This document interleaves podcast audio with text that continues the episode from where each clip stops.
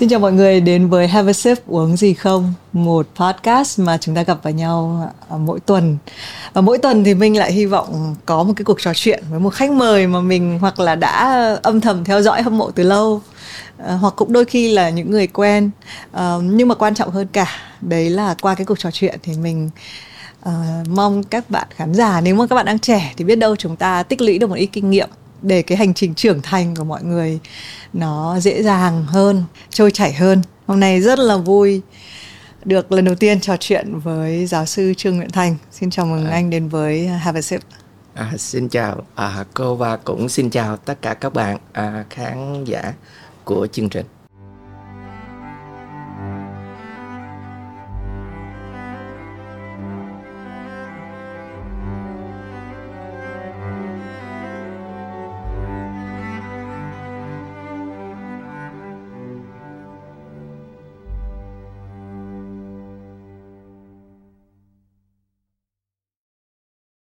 À, trước khi mà đến với cuộc trò chuyện thì thì mình hay hỏi khách mời của mình là uống gì thì à, giáo sư đến đây à, chọn trà xanh đúng không ạ? Có một vâng. cái lý do đặc biệt gì để uống à, trà xanh nóng không ạ? À, tôi có một cái thói quen à, đó là không biết là từ khi nào có có lẽ là khi mà lớn lên với ông nội từ ừ. từ từ nhỏ đó cho nên à, uống trà và và ông nội có một cái bồn sen tôi nhớ rất là có một cái bồn sen trước nhà cái bồn sen cao này. Và và ông có có cái cách làm trà rất là thú vị. Đó là ở trước nhà trước cái vườn ấy có cây trà.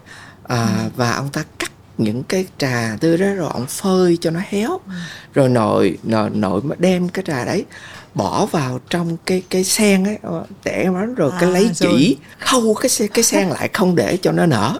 Để có cái hương ướp vào cái lá hương trà. ướp đấy. Rồi xong rồi cái là nội để một thời gian cho nó nó nở nó hơi khô héo cái cái sen mà nó ngã xuống rồi đó.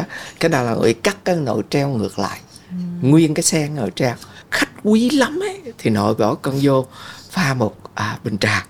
Thì lấy cái trà đó đó ra. Ừ ô nó thơm ngon nó chưa hề tôi chưa hề mà thưởng thức lại cái trà như vậy. À. cho nên khi mà mình lớn lên đấy tôi đi làm sáng thường là là một bình trà xanh và cái thói quen đó cho tới ngày hôm nay mỗi sáng là tôi làm một bình trà xanh. Em em à, gửi trả lại cái này để ướp ướp. Ướp qua là hướng dương đã có có bông hoa ở kia. Nói đùa một chút nhưng mà đúng là những cái gì mà giáo sư vừa kể thì nó nó chắc là bây giờ giới trẻ họ khó hình dung đúng không ạ? Vâng vâng và, vâng vâng. và có rất là nhiều thứ. Nhiều khi nhìn được những cái mới rồi so sánh với những cái mà nó trước cũ hơn cả mình là cái cách mình học được rất là nhiều. Vâng. um, và nếu mà coi cái đồ uống nói một cái gì đó về bản thân mình thì theo giáo sư uh, trà xanh nói gì về thì một cái trà xanh mà nó ngon thì nó cần cái thời gian khi mà à, bạn uống một cái sip bạn để một thời gian nó ngấm xuống trong cái cổ họng. À, thì cái vị đó bạn sẽ cảm thấy nó một tí xíu chắc chát và nó một tí xíu ngọt nó một tí xíu nó thơm nó để một cái xíu xíu dịu dàng. Cái trà xanh mà đúng vị thì cần có có cái thời gian chuẩn bị và cần có một cái thời gian thưởng thức. Bạn không có quá hấp tấp à, để mà nhận được cái gì đó cái gì cũng vậy. Muốn có chất lượng cũng cần phải có thời gian đấy.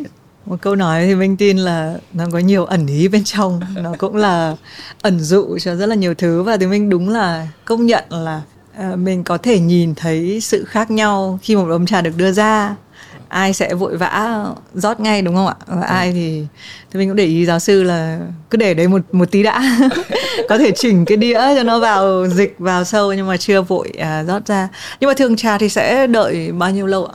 À, thường thì trà đợi chừng vài phút. Dạ. tùy từ 3 tới 5 phút là trà gọi là có thể. Ngắm. À nhưng một cái nữa thường ấy trà đấy thì cái nước đầu tiên nó không ngon bằng cái nước thứ à, hai phải đổ đi thường. Mình cũng để ý các cụ là sẽ rót xong rồi hất đi đã rồi mới vâng các cụ thì thì nghĩ rằng là thôi à, mình à, thời gian không có nhiều cho nên mình thưởng thức ấy, thì mình thưởng thức cái chuẩn liền cái đã. Cho nên các cụ ấy thường thường đổ nước lấy cái nước đầu tiên tí xíu để khoảng chừng ba chục giây đó đổ cái nước ra à. đi lấy cái nước thứ hai ừ. là cái nước ngon nhất. Còn mình ấy thì trẻ nước một nước hai nước ba gì cũng làm hết. Đúng rồi cũng cũng hết. Thế thì thì mình muốn hỏi là trà mà chưa đủ 3 đến 5 phút thì có thể nó hơi nhạt. Nhưng mà trà để lâu thì lại có thể nó hơi đắng. Vâng vâng đúng rồi thì trà thì có 3 đến 5 phút.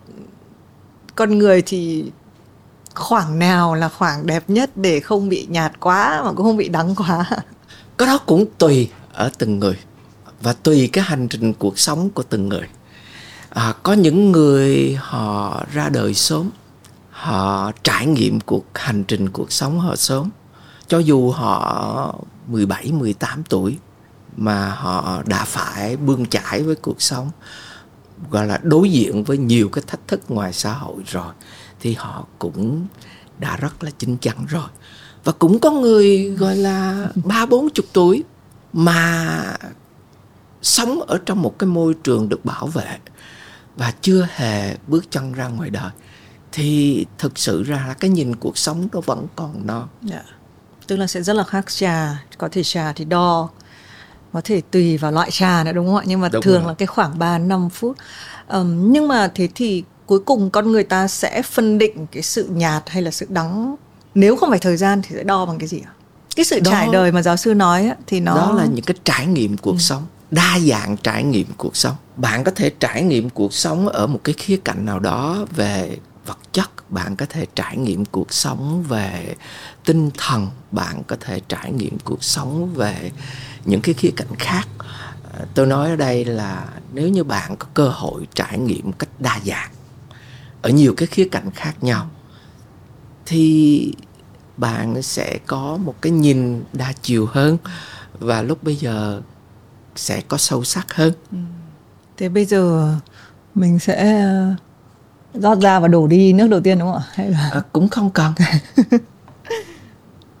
Câu chuyện trải nghiệm của giáo sư mà thì, thì mình được đọc ở trên báo thì không những đa dạng mà là cũng hiếm nữa. Thực ra để mà một lứa sau này như thùy minh hay là các bạn trẻ hơn nữa có những cái trải nghiệm như vậy là gần như rất là khó hình dung. Ở ngay cái thời điểm đó, chính giáo sư có biết là cái lúc nào, ngay trong những cái cái cái cái thời khắc kể cả như là mình phải làm rất là nhiều các cái nghề khác nhau đến cả làm nông, hay là đến lúc mình ờ, vào một trại tị nạn. Thái Lan sau đó mình sang nước Mỹ và thi vào trường đại học ở Mỹ. Cái khoảng thời gian nào thì giáo sư biết là à 3 phút của tôi 5 phút của tôi đã trôi qua rồi ạ? Thực sự rằng là à, mình không hề biết. Ngày mai cũng như tôi cũng không hề biết là cái câu hỏi sắp tới của mình là cái gì. Chính chính cái mình không biết rồi. À, à, cái tâm thế của của của mình là cái quan trọng nhất và cái tâm thế ở đây, cái gì nó đến thì nó sẽ đến và ta sẽ đối diện với nó bằng tất cả những gì mà ta có. Và ta đón nhận nó bằng một cái hướng tích cực nhất có thể. Nhưng mà nhìn lại cái khoảng đó, từ lúc đang ở Việt Nam, sau đó sang đến tận Mỹ, giáo sư có thấy cái khoảng nào nó hơi khó không? dù với cái tâm thế của mình có thể là nó điềm tĩnh nhưng mà cái nào khó nhất ạ? Cái năm đầu tiên ở Mỹ là cái thời gian mà tôi cho rằng là thách thức nhất. Mình không hiểu gì về một cái xã hội mà mình đang sống. Cái văn minh của nó vượt xa những cái hiểu biết của mình quá nhiều. Mình không biết gì về cái ngôn ngữ, không biết gì về văn hóa. Sống trong một cái gia đình của người mỹ cũng không hiểu về cái ngôn ngữ của họ. Rồi cái mong muốn của mình thực sự cái ao ước của mình là sẽ được học. Nhưng mà cái ngôn ngữ mình lại không biết. Thì làm sao mình học đây? Vào trường ấy thì mình nghe chữ được, chữ không. Thầy cô thì không ai biết cái trình độ mình tới đâu, tại vì mình đâu có cái giấy tờ gì nói là mình trình độ của mình tới đâu. Ở cái thời điểm đó là cái thời điểm gọi là bơ vơ nhất. Mình không có một gia đình, không có ai để mình hỏi à, không có người thân bên cạnh để mà bám víu. Ở cái thời điểm đó hầu như mình phải bật lên cái mà mình hay gọi nói với mọi người là cái cơ chế tồn tại. Mình nhìn nó với là tôi phải tồn tại tôi phải tồn tại. Nhiều người hỏi là tại sao tôi vượt qua được? Thì tôi nói rằng là nếu mà bạn ở vào cái hoàn cảnh của tôi bạn cũng sẽ vượt qua được bạn có thấy con cá lóc không? Bạn nắm nó bạn quăng lên trên bờ. Bạn nắm con cá khác bạn quăng lên bờ. Nó có hai cái phản ứng. Một là, là nó nằm đó nó giải bóp bóp bóp rồi nó ngáp. Nó chờ chết. Hai là nó lóc. Và nó lóc cho tới khi nó không lóc được nữa thì nó hết hơi nó chết. Nhưng mà hy vọng rằng là nó sẽ lóc được tới cái chỗ để nó xong thì tôi phải bật cái cơ chế con cá lóc lên và tôi lóc. Thì trời thương. Rằng là trong cái thời gian nó lóc thì có người này thấy, có người kia thấy tội nghiệp cho nó. Bưng nó lên, thảy nó xuống nước. Thì nó xong tiếp. Cái khoảng thời gian đó thực sự là những cái khoảng thời gian khó khăn nhất. Khi mà nói đến cái cơ chế tồn tại thì thực ra là có hai kiểu tồn tại. Chúng ta có thể và thì mình gần đây phỏng vấn những bạn có thể trẻ hơn rất là nhiều. Gần như là khi chuyển sang Mỹ cùng với gia đình cũng đều trải qua cái cơ chế phải tồn tại đó. Thì mình nhớ không nhầm là bạn ấy có nói là chỉ cần mỗi ngày qua đi nhưng mình có hai sự lựa chọn đây. À, lúc nào thì giáo sư biết là tôi muốn đi học. Tôi muốn tôi không chỉ tồn tại mà tôi có ngay từ đầu cái cái ý chí này nó đến ngay tức. Tại ví dụ thì mình thấy cái hình cái cái việc là thầy thầy thi vào một trường đại học chẳng hạn và rất là nhiều thầy cô giáo nói là tôi không thi được đâu. Tiếng Anh cũng chưa thể đáp ứng được. Tại sao phải lựa chọn? Trong khi cái sự tồn tại không thì đã là một sự thành công rồi ấy. vâng. vâng. Thực sự là trước khi tôi rời Việt Nam à, cái khoảng thời gian mà đi cày mướn ấy tôi sống ở Lai Thiêu. Và với mấy đứa em còn ba thì bệnh liệt nửa người ở thành phố để chữa trị. À, mẹ tôi cũng ở thành phố cho nên sống ở mà sống mà mà một mình ấy mà cái tuổi teen ấy mà không có người lớn chăm sóc ấy thì cô biết rồi cũng quậy lắm. Nói thẳng ra luôn cái tuổi teen mà bồ bịch yêu đương cái gì tất cả cung bậc từ a tới z biết hết nhá. Nhưng mà ba tôi có khuyên một câu đó là con con ạ à, đừng bỏ học tại vì tôi có đủ cái lý do để mà bỏ học. Tại nhà nghèo phải đi cày. Cày mướn mà một buổi cày mướn tôi có thể nuôi gia đình ờ, sáu uh, bảy người cho tới ba bốn ngày. Nhà nghèo cách mấy nhưng còn đừng bỏ học con ạ. À. học là con đường ngắn nhất để vượt nghèo. Cái câu nói đó nó đi theo tôi suốt cuộc đời. Và khi mà đặt chân tới mỹ cái câu nói đó vẫn cứ lãng vàng bên vai. Mặc dù rằng là tôi gặp rất là nhiều thử thách. Muốn học cũng không phải là học được. Tại vì người ta nói có nghe đâu mà học, nghe được đâu. Nhưng mà nó cứ vẫn và và và tôi cứ cố gắng để mà học và nhờ tất cả các thầy cô giúp đỡ. Và chính vì cái thái độ của tôi, tất cả các trường đại học, bác hồ sơ và cái thái độ của tôi đứng trước cái kết quả đó. Và khi mà tôi nói chuyện với ông hiệu trưởng trường trung học ấy, ổng cũng tội nghiệp tôi lắm. Và tôi cũng mến cái câu câu, cái ổng, sự giúp đỡ của ổng. Ổng kêu tôi tới văn phòng. Tôi có thể giúp em bằng cách là giới thiệu em đi làm ở một cái hãng gà tây cậu bạn của em vào cùng cùng với em cũng đã nhận cái công việc đó rồi à, tôi cũng giới thiệu em vào chung à, sau khi em ra trường thì tôi trầm ngâm 30 giây. Giống như tôi ngồi tôi bấm tay à, bấm tay trên bàn. Rồi ông nhìn tôi tôi bấm tay như thế này. Rồi tôi nhìn thật sự em rất là cảm ơn thầy đã có lòng tốt và muốn giúp đỡ em. Nhưng mà em không có gọi là đánh cược cái mạng của mình để mà qua Mỹ rồi đi làm cho cái hãng gà tay. à, cho nên em vẫn muốn học ông ta nói rằng là cái xác suất mà cậu được nhận vào trường đại học rất là thấp nếu tôi không nói với cậu rằng đây là một cái mơ mộng hảo huyệt. tôi trầm ngâm một tí xíu rồi tôi mới nói rằng là có thể đây là một cái mơ mộng. Nhưng mà thầy cho phép em được mơ mộng thêm một thời gian nữa. Và chính cái câu nói đó tôi cũng đi lại nói lại với thầy cô cái buổi nói chuyện với hiệu trưởng. Một số thầy cô trường trung học thấy bùi người và cũng thấy cảm động với cái câu nói của tôi và họ viết một cái thỉnh nguyện thơ à, ký cả hàng loạt à, năm sáu người à, trong cái thư đấy nói rằng là hãy cho cậu bé này một cơ hội. Và tôi tin tưởng rằng sau này trường sẽ không ân hận về với quyết định của mình. Và cũng chính cái câu nói đó mà trường cũng đã cốt lại cái câu nói đó. Từ cái câu nói này mà trường gửi cái lá thư rằng là chúng tôi nhận được một lá thư thỉnh nguyện từ ký được ký tên và để cái câu nói như thế này, cho nên tôi cho cậu một cơ hội để mà chứng minh năng lực của cậu, chứ không phải là tôi chấp nhận cậu vào đại học. Tôi cho cậu một cơ hội để chứng minh năng lực và cái lời nhận định này của các thầy cô là đúng. Cửa nó mở ra và tất cả trở thành là lịch sử. Thực ra đáng ngạc nhiên ở chỗ là chuyện nó cũng trôi qua một thời gian rất lâu, đúng không? Nhưng mà có vẻ như nó vẫn còn trong tâm trí của giáo sư, nó rất là rõ. Đấy là cái khoảng thời gian mà nó đem tôi lại rất là nhiều cảm xúc. Cảm xúc nhiều lắm. Cái thời gian chỉ có mấy tháng. Minh có hiểu rằng là cầm một cái lá thư từ trường đại học.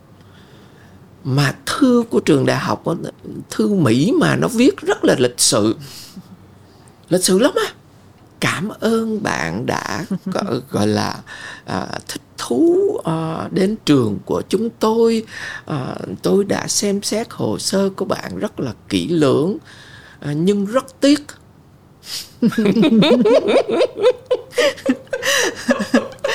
Một cái chữ thôi đúng không ạ? Một cái à, đọc hết lá thư chỉ chỉ chỉ có thấy cái nhưng rất tiếc. Unfortunately mà từ cái thư này cho tới cái thư kia mỗi cái như vậy nó đánh vào cái tự tin của mình nó đánh vào cái cảm xúc nó đánh vào cái hy vọng của mình. Nó đánh như vậy cho tới tôi đếm tới cái lá thư cuối cùng. Tôi cầm lá thư tôi không dám mở nó ra nữa. Tôi run mà tôi không dám mở không đọc. Tôi để trên bàn ăn á mẹ tôi hỏi mẹ nuôi á? Ừ. người mỹ hỏi sao con không mở ra? À, tôi sao này dạ con không dám mở. Nói, vậy thôi để mẹ mở giùm con nha nói dạ. Thế là bà mở ra và bà đọc. Tôi uh, nghe tới cái chữ unfortunately. Tôi chỉ có đứng dậy thôi. Tôi lên lầu. Cúi đầu lên lầu. Mẹ nói vọng theo. Thành it's not the end of the world không phải tận thế đâu. Ừ. nó không phải là tận thế đâu. Tôi vẫn còn nghe cái âm thanh vọng vọng cái câu nói ở trong cho tới ngày hôm nay khi mà tôi bước lên cầu thang lên phòng ngủ ờ, của mình ấy mẹ nói từ trong phòng ăn ra thành đó không phải là tận thế đâu. À, tôi phải trải qua một tuần sau đó. À, kinh hoàng kinh hoàng với những cái cảm xúc, kinh hoàng với những cái gì? Mình sẽ làm cái gì đây? Tương lai của mình sẽ ra sao?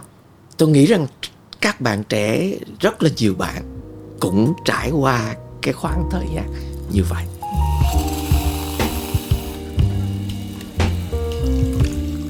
Thì mình cũng ừ, trải qua những cái giai đoạn mà đúng là có những khoảng thời gian mình tưởng đấy là tận thế. Nó đen tối thực sự, nó chùm một cái gì đó mà mình cảm giác mình không thoát ra được thế nhưng điều kỳ lạ là đúng là khi mình thoát ra được mình nhìn lại thì nó thực ra nó nó chỉ to ở thời điểm đấy thôi khi Vâng. vượt qua thì nó và một cách mà tôi thoát ra đấy Ừ. à, là tôi nói chuyện với mình tôi bước ra khỏi con người của mình và tôi quay lại tôi nói chuyện với thằng Thành và sau này khi mà lớn lên ấy khi mà đã trưởng thành năm 40 bốn mấy tuổi rồi khi bắt đầu có quan tâm tới tâm lý học ấy. À, hiểu biết về tâm lý học thì tôi không ngờ rằng là mình biết làm một cách là tự chữa lành. Bằng cách self talk là tự nói chuyện với mình.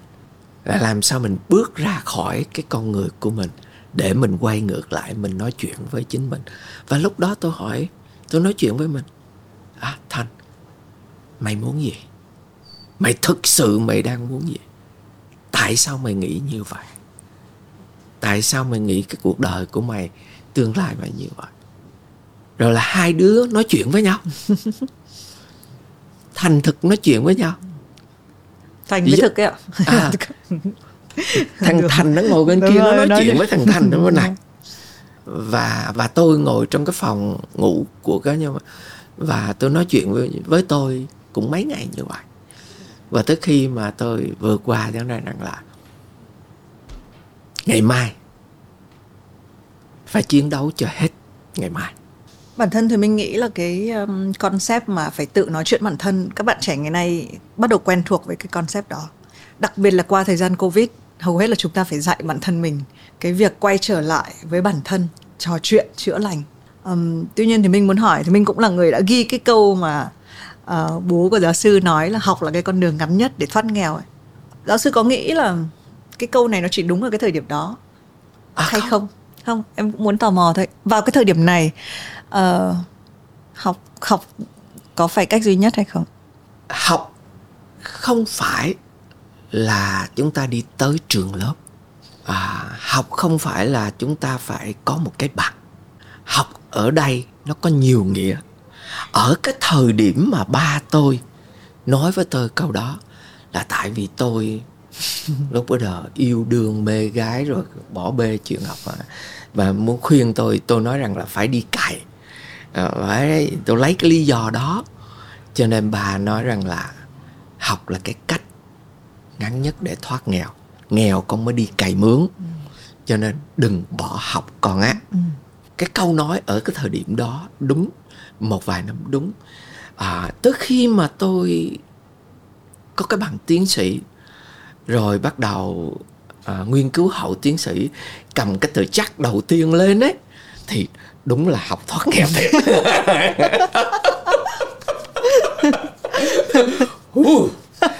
Bác giờ đi đi mua được cái à, cái xe hơi. À, còn tôi chắc là mà nghĩ là à, mua được cái bộ bàn ghế cho nó xịn cho nó ngon mua cái giường ngủ cho nó xịn nhá thì đúng là thoát nghèo thiệt. Nhưng phải đến tận hậu tiến sĩ ạ tức là cũng cũng lâu thời lâu 10 năm lận đó cho nên cho nên phải cố tin cái lời của bà nói tới 10 năm. À, à, nhưng mà điều cái cái thú vị là tôi càng về sau thì mới càng cảm thấy rằng là đúng là thoát nghèo chỉ là một cái cái cái cái cái hiệu quả ban đầu nhưng mà nó đem lại những cái hiệu quả về cái chuyện học. Nó xa hơn cái chuyện vật chất nhiều. Thí dụ như là tôi bắt đầu tôi muốn vào đại học, từ trung học thì tôi tin ba tôi tôi vào đại học. Nhưng mà khi vào đại học thì tôi mới thấy là cái cơ hội nó mở ra để lên cao học. Thì cái lúc ở trung học tôi làm gì biết cái chuyện cao học là cái gì, nghiên cứu khoa học là cái gì, tôi còn chẳng có mường tượng mấy cái ông làm nghiên cứu mấy ông khoa học là cái gì. À, nhưng mà tới khi tôi vào cái trường đại học tôi mới hiểu ra. Rồi tôi mới lên cao học. Rồi tới khi mà tôi lên cao học rồi tôi mới biết rằng là à mấy cái ông à, giáo sư đại học ông làm cái gì? Ông nghiên cứu là ông nghiên cứu cái gì? Và ông nghiên cứu như thế nào? Rồi tôi mới có một cái bước ước mơ. Có nghĩa rằng là ai cũng có cái ước mơ cả.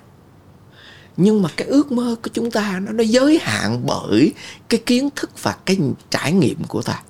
Thí dụ như bạn đi hỏi một bạn trẻ ở trong cái bản người mông ước mơ của bạn là gì? Thì sẽ nói là miếng đất với hai con trâu. Tại vì cái cuộc sống của họ chỉ ở trong cái bản là miếng đất với hai con trâu. Cũng như tôi từ cái trung học tôi ước mơ tôi đi học chỉ tới đại học nhưng mà tới khi mà tới đại học thì nó mở ra cái giới hạn. Tôi lên cao học.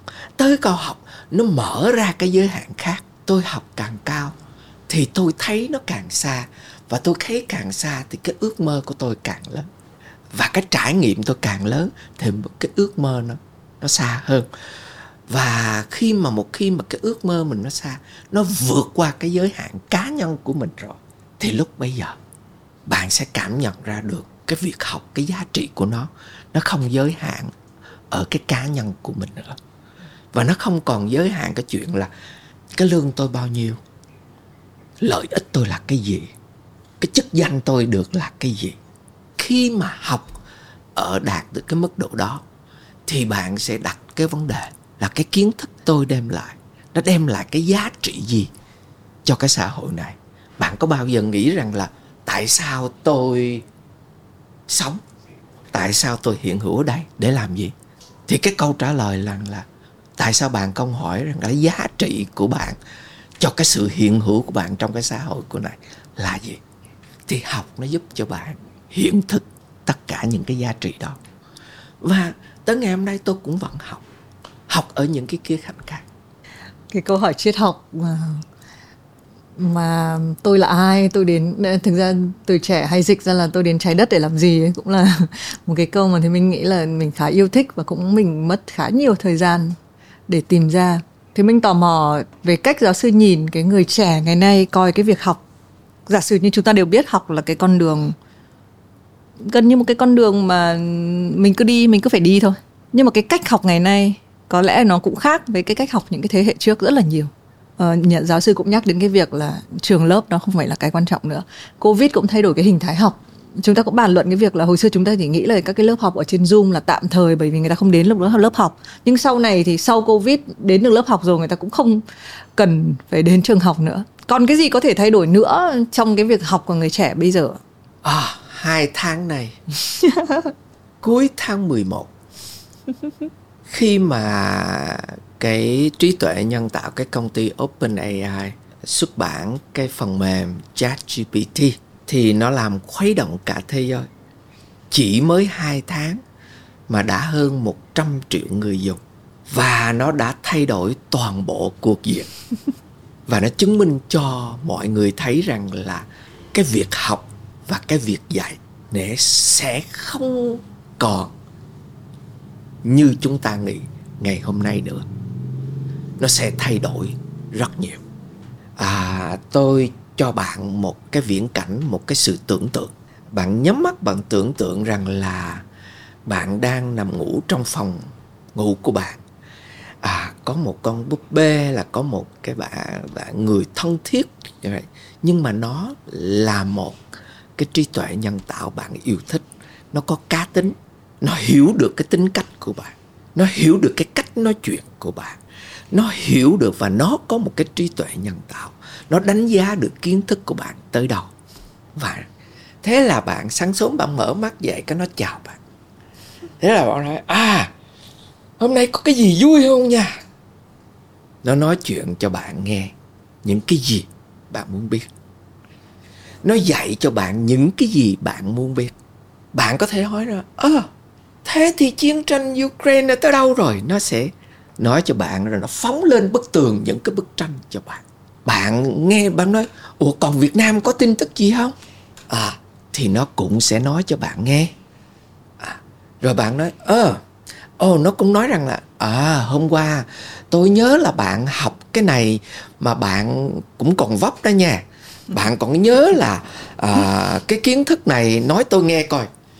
Thế là nó sẽ hỏi bạn trở lại và bạn sẽ trả lời với với cái cái cô người máy này. Rằng là à, à cái đạo hàm của cái này nó là như thế này này này cái concept là à. Và nó nói ủa tại sao bạn nghĩ như vậy? Và nó sẽ nói rằng là à bạn nghĩ như vậy là không, không hoàn toàn chính xác đâu nhé đây nó sẽ vẽ lên trên bức tường cho bạn những cái mà nó chính xác hơn. Rồi bạn nó sẽ hỏi này bạn có thích uh, nhạc không? Uh, thế nó biết cái tính cách bạn luôn. Thôi giờ bạn à, có thích nghe cái loại nhạc này không nhỉ? À, trong khi bạn chuẩn bị ăn sáng tất cả những cái gì nó là người bạn thân nó là người thầy nó là à, rồi bây giờ bạn nghĩ bạn tới trường làm gì? Nó sẽ nó có khả năng nó dạy cho bạn tất cả những cái gì bạn muốn biết và một cách chính xác luôn. Thầy cô chưa chắc biết bằng nó à kể cả tôi à dạy hóa tôi còn sai à mặc dù rằng là tôi là giảng sư hóa ba chục năm kinh nghiệm mà chưa chắc tôi biết hết à nó biết hơn à cái câu hỏi đặt ra vậy chúng ta đến trường để làm gì?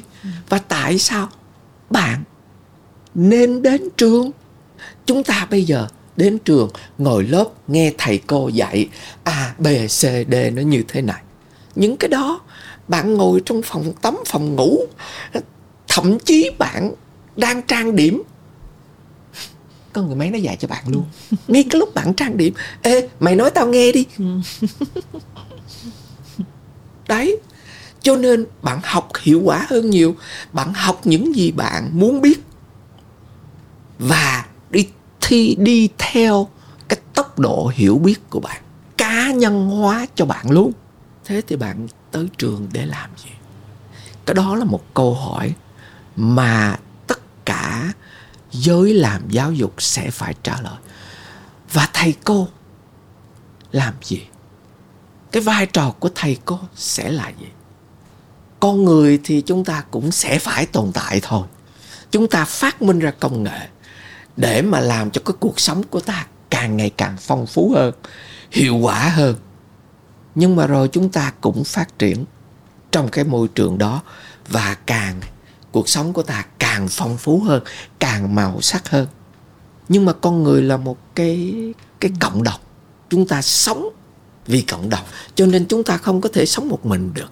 À, cũng như cái đứa bé mới sinh ra mà bỏ một mình là nó chết. Mặc dù cho nó ăn uống đầy đủ nhưng nó cũng sẽ chết nó cần hơi ấm nó cần cái sự tương tác với con người khác. Cái đây là một cái nghiên cứu khoa học từ thời chiến tranh thế chiến thứ hai. Con hình con khỉ gai đúng rồi. Và kể cả con người thời cái thời thế chiến thứ hai những cái những cái đứa trẻ mà mồ côi mà từ thế chiến thứ hai ở ở châu Âu. Và họ họ, họ đánh giá được cái chuyện đó. Có nghĩa rằng là con người cần cái sự tương tác. Con người chúng ta cần bốn cái trụ cột để phát triển cái trụ cột trí tuệ là kiến thức cái trụ cột thứ hai là nhân cách cái tính cách cái con người. Cái trụ cột thứ ba là tư duy cái hệ điều hành cái cách suy nghĩ của chúng ta. Và cái trụ thứ tư là cái kỹ năng. Khả năng chúng ta hiện thực những cái công việc. Xưa nay chúng ta tới trường chúng ta học kiến thức. Thầy cô dạy kiến thức là chính. Nhân cách tư duy và kỹ năng. Ít khi chúng ta học ở trường chúng ta học ở đâu đó. Bạn bè trên mạng ấy đâu đó để mà hình thành. Nhưng mà tôi nghĩ rằng bây giờ và tương lai khi mà kiến thức không còn ở trường nữa thì ba cái trụ cột kia nhân cách kỹ năng và tư duy nó sẽ là ba cái trụ cột chính và con người sẽ phát triển toàn diện hơn. Có nghĩa rằng là cái xã hội nó sẽ tốt hơn, con người sẽ phát triển nhanh hơn và toàn diện hơn. Có thể tôi có cái nhìn tích cực. Thì mình cũng đang định nói là, ví dụ mọi người hay nói là cái con chat GPT này ừ, thực ra lần đầu tiên là nó được mở ra cho mình dùng chứ còn từ từ trước đến nay thì nó đã lẩn khuất trong những cái playlist khi mình bật Spotify nó cũng đã biết là mình thích nghe nhạc gì mình hay cho cái gì vào cái playlist của mình. Cái kiểu uh, tin tức mà mình thích đọc nó cũng mình cũng đã nó đã thu thu nhập rất là lâu chỉ có điều lần đầu tiên mình sử dụng nó. Nên là mình chứ còn nó cũng không phải cái chuyện gì đấy quá là quá là khủng khiếp đúng không ạ? Vâng. và th- và giáo sư nghĩ là thường thì cái cái cái thái độ của mình như thế nào trước những cái này thì là thì là chính xác? Mình nghĩ rằng là cái thái độ uh, nó vẫn quyết định cái cái cách ứng xử và cái cái cách giải quyết của mình cách nhận định của mình. Cái thái độ uh, của tôi khi đứng trước một cái sự thay đổi lớn thì là để cho cái tâm mình nó an nhiên nó bình thản sóng gió nó đến thì nó cứ đến. À, cái gì nó đến thì nó đến. Và mình thích nghi với nó.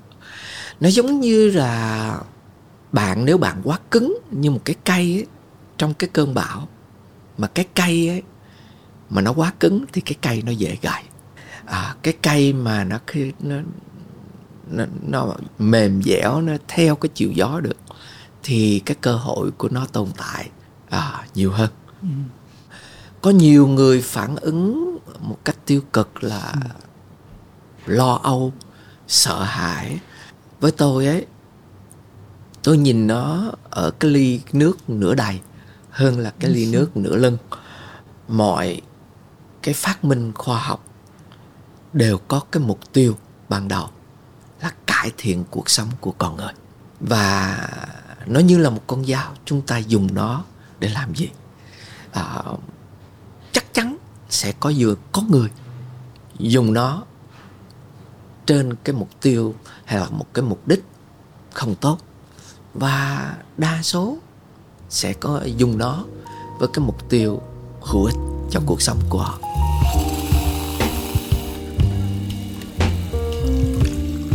Bây giờ thì mình sẽ um, gọi là showcase cách dùng dao của mình như sau. Cũng trong ngày hôm nay và cũng uh, từ cái đợt quay này thì mình quyết định thử là hỏi nó uh, đặt ra cho thì mình năm câu hỏi để hỏi khách mời đấy. Và uh, thì mình cũng đã form các cái um, dữ liệu về khách mời của giáo sư. Nên bây giờ uh, thì mình sẽ xin phép hỏi năm câu mà cái mà... câu hỏi này từ chat GPT luôn à? Đúng. Nhưng mà nó cho rất nhiều câu tại vì là cứ mỗi lần mình nó đưa cho mình cái câu hỏi thì thì cái cảm giác đầu tiên của mình là cái câu này mà ai ai trả hỏi? Tại vì ừ. nó sẽ thấy là à đây là một giáo sư đây là một nhà khoa học một người đã viết sách thì nó sẽ hỏi quanh quanh. Nhưng mà em cũng đã chọn nó có rất là nhiều em đã chọn. Đấy sẽ hỏi từ từ cái này cũng hay thay vì mình uh, phải tự nghiên cứu research tất nhiên cái này vẫn vẫn nên làm để cho mình tự học được cái điều đấy. Nhưng mà cái cách nó hệ thống lại và mình từ đấy mình làm cái khác đi cũng là cái cách mình có thể lợi dụng. Câu một cái này thì mình cũng muốn hỏi nhưng mà để cho nó hỏi thì nghe nó chính thống. Đấy là thầy là một người well known researcher về author how did you first become interested in education and career development từ cái điểm rõ ràng nó thiếu một cái mấu nối khi mà thì mình đã hỏi thầy về là à cái lúc mà đến Mỹ là cái thời gian khó khăn và cái kim chỉ nam lúc đó là cái chuyện học à, rồi càng học. Nhưng mà đến lúc nào thì nó trở thành một cái niềm quan tâm đến giáo dục và cái sự phát triển một cái sự nghiệp ở đấy. Có thể là khi vào đại học thì bắt đầu đi tìm việc làm. Tại vì mình sống độc thân mà. Ừ cho nên uh, đi tìm việc làm và một cái quyết định chúng ta đang đứng trước nhiều sự lựa chọn và một cái quyết định lựa chọn ở cái thời khắc đó nó là một cái quyết định hầu như đi ngược lại với đa số đó là sinh viên đại học ấy thường thường ấy ừ. thích làm việc dễ kiếm tiền nhanh ừ. à, thí dụ như làm à, bồi bàn ừ. à, tiền tiếp là không phải suy nghĩ gì nhiều. Nói chung quy ra là làm những cái công việc nhẹ nhàng dễ có tiền nhanh ừ. ở cái thời điểm đó mình lại đi muốn tìm một cái việc làm khó mà không ai muốn làm. Đó là đi xin việc làm trong phòng thí nghiệm. À, thứ nhất lương thấp. Tại mấy ông thầy ông giáo sư tiền cũng đâu có nhiều. Để mà ông ông trả tiền nhất là sinh viên đại học tiền nghiên cứu thì chỉ trẻ trả cho nghiên cứu sinh thôi. Kinh phí mà nghiên cứu khoa học, chứ còn sinh đây đại học đâu có biết gì về nghiên cứu đâu mà ông đâu có lấy tiền đó ra ông trả được. Cho nên mình gõ hết tất cả những cái cái cánh cửa của tất cả cái giáo sư thầy dạy lý, ban đầu mình học lý không có ông nào không chịu nhận hết á. Ông nói mày sinh viên năm một có đâu có biết cái gì. Vô phòng thí nghiệm ta là lỡ làm hư rồi à, làm bể đồ thí nghiệm đồ những đồ thí nghiệm là đồ đắt tiền nữa. Cho nên không có người nào nhận cả may ra tôi đi tìm được ông giáo sư hóa và cái ông này làm tính toán cho nên không có phá vỡ cái phòng thí nghiệm không có đụng gì để, để vỡ cả. Và và và tôi dùng một cái cái cái cái sự khôn lanh ở cái mánh khóe khôn cái thời khôn vặt ấy để mà kiếm được cái vị trí ở trong cái lab đấy. Lương thì chỉ à, bằng nửa cái lương của của của của sinh viên nếu mà đi ra làm ở ngoài thì có thể nói đó là một cái quyết định ừ. ngược đời. Nhưng tại sao lại có quyết định đấy từ ban đầu ạ? Có thể là tôi ảnh hưởng từ những cái nhận thức ông nội ông nội dạy. Đó là mình muốn học thì mình nên tương tác với những người thông minh hơn mình. Cho nên ở thời điểm đó những người chung quanh tôi tương tác toàn là những người giỏi hơn tôi nhiều lắm. Cho nên bây giờ tôi đi ra, đi làm ở, giúp việc ở nhà hàng hay là khách sạn, thì tôi thông minh hơn những người đó. Tôi không học được gì. Nhưng nếu mà tôi vào phòng lab, thì chung quanh tôi là những nguyên cứu sinh nó đã có bằng đại học. Hoặc là hậu tiến sĩ là đã có bằng tiến sĩ. Và với giáo sư, những người chung quanh tôi là những người thông minh hơn tôi gấp nhiều lần. Thì tương tác với họ tôi không học được cái này thì tôi cũng học được cái khác. Và thì mình thấy là con trai của giáo sư sau này cũng đi theo cái con đường này đúng không? Cũng vào một cái phòng lab để học trước. Rồi vâng. sau vâng. hai cái kỳ học là đã có thể đôi khi đây là cái cách mà mình nghĩ là cũng rất là khuyên dùng các bạn trẻ. Ờ, các bạn trẻ hay sợ những cái môi trường mà mình mình phải học nhiều hoặc không biết gì nhưng mà thì mình đã theo dõi những cái bài nói của thầy thì mình biết là thầy là người mà thực ra ở thầy nó có một chút liều nữa đúng không ạ? Tức là phải phải phải không biết sợ chứ. Chứ nhiều khi là chúng ta vào một cái môi trường chúng ta không biết gì chúng ta rất là dễ bị sợ. Thế nhưng mà chính là vào lúc mình không biết gì là lúc mình có cái khả năng học nhiều nhất. Đúng rồi đúng rồi đúng rồi. Mình nói rất là chính xác các bạn trẻ cũng nên có một tí xíu cái liều. Tại vì một khi mà mình nhắm mắt mình liều một tí xíu cái nhịp tim mình nó tăng hơn tí xíu nhưng mà một khi mà mình đã bước một bước rồi thì mọi chuyện nó sẽ đầu vào nó nó sẽ đi theo mình sẽ đi theo. Cũng như mình quay trở lại nhiều người hỏi là tại sao mình quyết định đi cái chuyến xe đạp ba ngàn bước? Liều không? Liều chứ. Cái ông già này sao mấy tuổi tiểu đường nữa. Tuột đường một cái là chết á. Nửa đồi mà xe đầu chở. Nhưng có một cái là mình phải biết cái tính toán cái liều của mình nó cho nó an toàn một khi mình liều. À, cái thứ hai nữa ở đây liều có tính toán. Liều trong vòng kiểm soát chứ không phải liều là cứ đâm đầu đại nha nhưng mà cũng có tí liều là tại vì chúng ta ở cái khoảnh khắc đó là cái khoảnh khắc mà cái não của chúng ta tạo dựng những cái kết nối neuron mới. Chúng ta học những thứ mới. Chúng ta cải thiện cái tư duy của mình. Chúng ta phá vỡ những cái niềm tin, những cái sợi, những cái gì mà chúng ta tin tưởng chúng ta có thể làm. Thì ở cái khoảng khắc đó là cái khoảng khắc mà chúng ta giống như là reprogramming á, lại cái não của mình. Và cái đó thú vị lắm. Thời trẻ của tôi ấy, thì chung quanh của tôi là những người thông minh là tại vì tôi muốn học có cái kiến thức.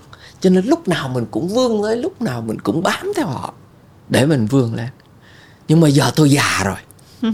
Cho nên bây giờ tôi gì? Tôi bám theo cái đám trẻ. Họ năng động hơn tôi họ kéo tôi chạy thầy ơi chậm quá.